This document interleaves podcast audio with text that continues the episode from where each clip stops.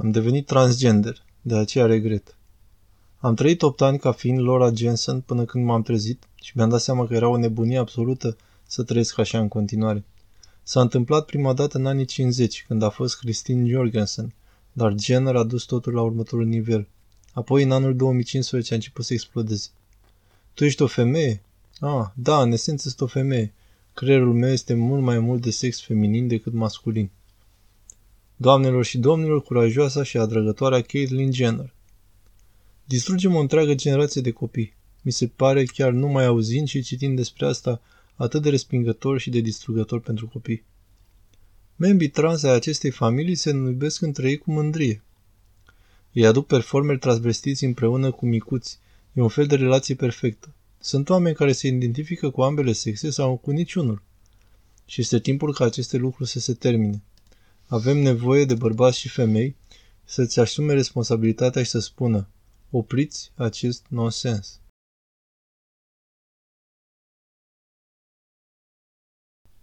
O viață în tranziție M-am născut și am crescut în Los Angeles, California.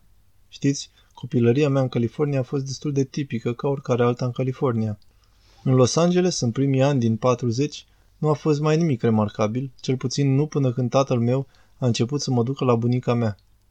Bunica mea era croitoreasă și făcea rochi și am devenit foarte curios despre munca ei.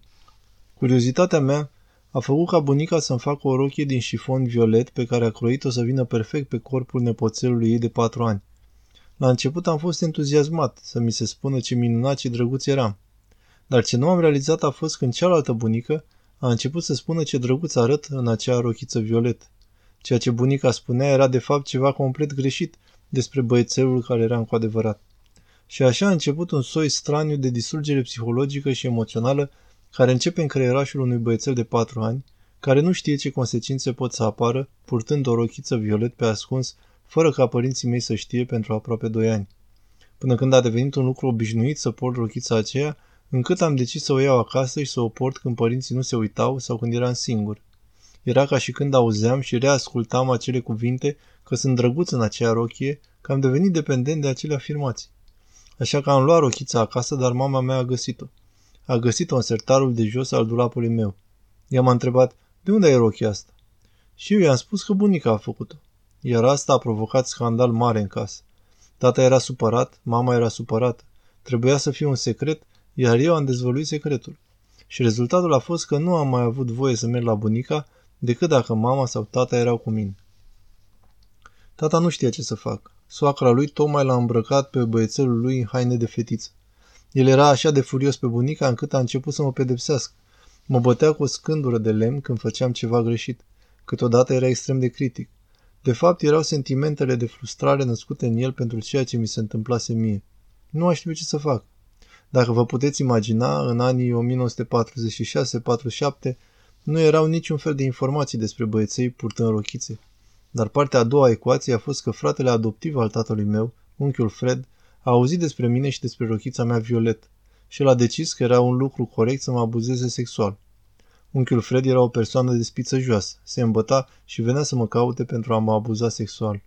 Problemele emoționale și psihologice care au început cu afirmațiile bunicii nu le-a realizat ce consecințe grave au creat decât după mulți ani. Bătăile cu scândura de lemn au fost foarte dureroase, iar apoi abuzul sexual a fost ca și cireașa de pe tort. Am fost un copil distrus înainte să ating vârsta de 10 ani. Și atunci am decis că poate trebuia să fiu o fetiță.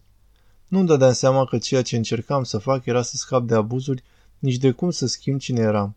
Dar rezultatul a fost că am trecut prin acest proces pentru mulți ani. Purtam rochii, ieșeam în public ca și femeie. Deci am trecut prin asta. Chiar și în prima mea căsătorie, din care am avut doi copii. Am fost director într-o companie americană de mașini, Honda. Am lucrat pentru misiunea spațială Apollo ca și inginer proiectant asociat. Dar acea rochie violet, scândura de lemn și abuzul sexual era pe cale să pună capăt tuturor acestor realizări. Și următorul pas critic a fost că, turburat fiind de identitatea mea, am mers la un specialist pe probleme legate de identitatea sexuală în San Francisco, care imediat m-a diagnosticat cu o condiție numită disforie sexuală sau tulburare de identitate sexuală și care imediat mi-a spus că îmi trebuie hormoni și operații. Acesta a fost tratamentul pe care mi l-a prescris ca să mă ajute în șirul de probleme pe care le-am avut din cauza celor trăite în copilărie. Doctorul la care am fost se numea Dr. Paul Walker. Dr. Paul Walker a fost un homosexual activist transexual. El s-a simțit că este de datoria lui, ca de altfel și a celor din ziua de azi, să recomande hormonii și operația ca și procedură de tratament. Acum rețineți că Dr. Paul Walker nu era un terapeut mediocru. Dr. Paul Walker a fost autorul și președintele Asociației Mondiale Henry Benjamin Standarde Internaționale de Îngrijire a Transsexualilor.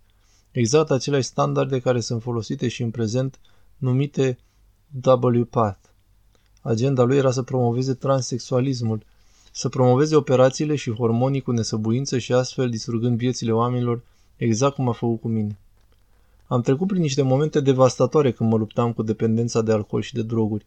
Ca fiind Laura Jensen, m-am prezentat la o clinică de reabilitare.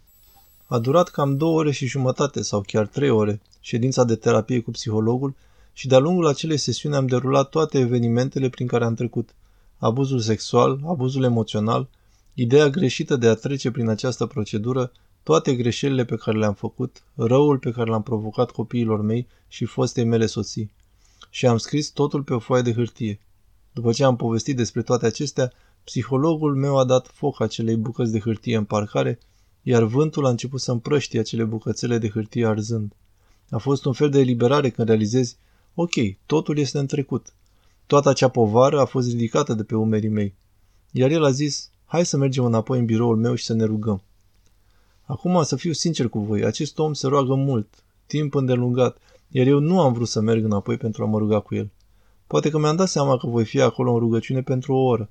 Și cum se ruga acesta, îl tot auzeam și mă gândeam când are de gând să termine. Și apoi, la un moment dat, nu l-am mai putut auzi rugându-se. Și, în mod miraculos, ceea ce am văzut în acel moment, când nu-l mai auzeam rugându-se, l-am văzut pe Domnul Isus Hristos coborând și venind spre mine cu brațele întinse. Și m-am uitat în fața mea și am văzut că el întindea brațele spre mine. Dar era un copilaș. M-am uitat la el și am realizat că acel copilaș eram eu. Domnul vine să mă răscumpere.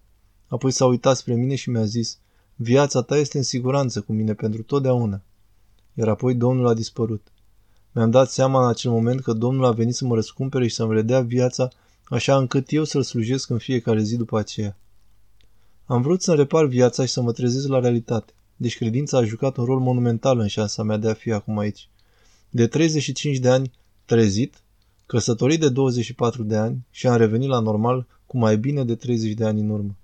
Mulțumesc lui Dumnezeu că am reușit să pot ajuta mulți oameni. Nu am putut să ajut pe toată lumea, dar au fost destul de mulți. Și sunt foarte recunoscător pentru asta.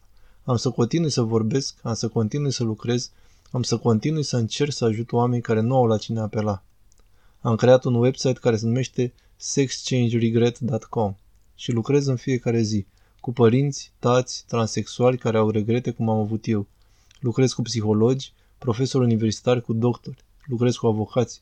Lucrez pentru a preveni oamenii să treacă prin aceste proceduri chirurgicale complet inutile și nebunești. De aceea sunt atât de înflăcărat încercând să-mi fac vocea auzită și să ofer oamenilor oportunitatea să spună Stai un pic, poate că asta nu este pentru mine. Și am să continui să o fac până când Domnul va veni și mă va lua acasă.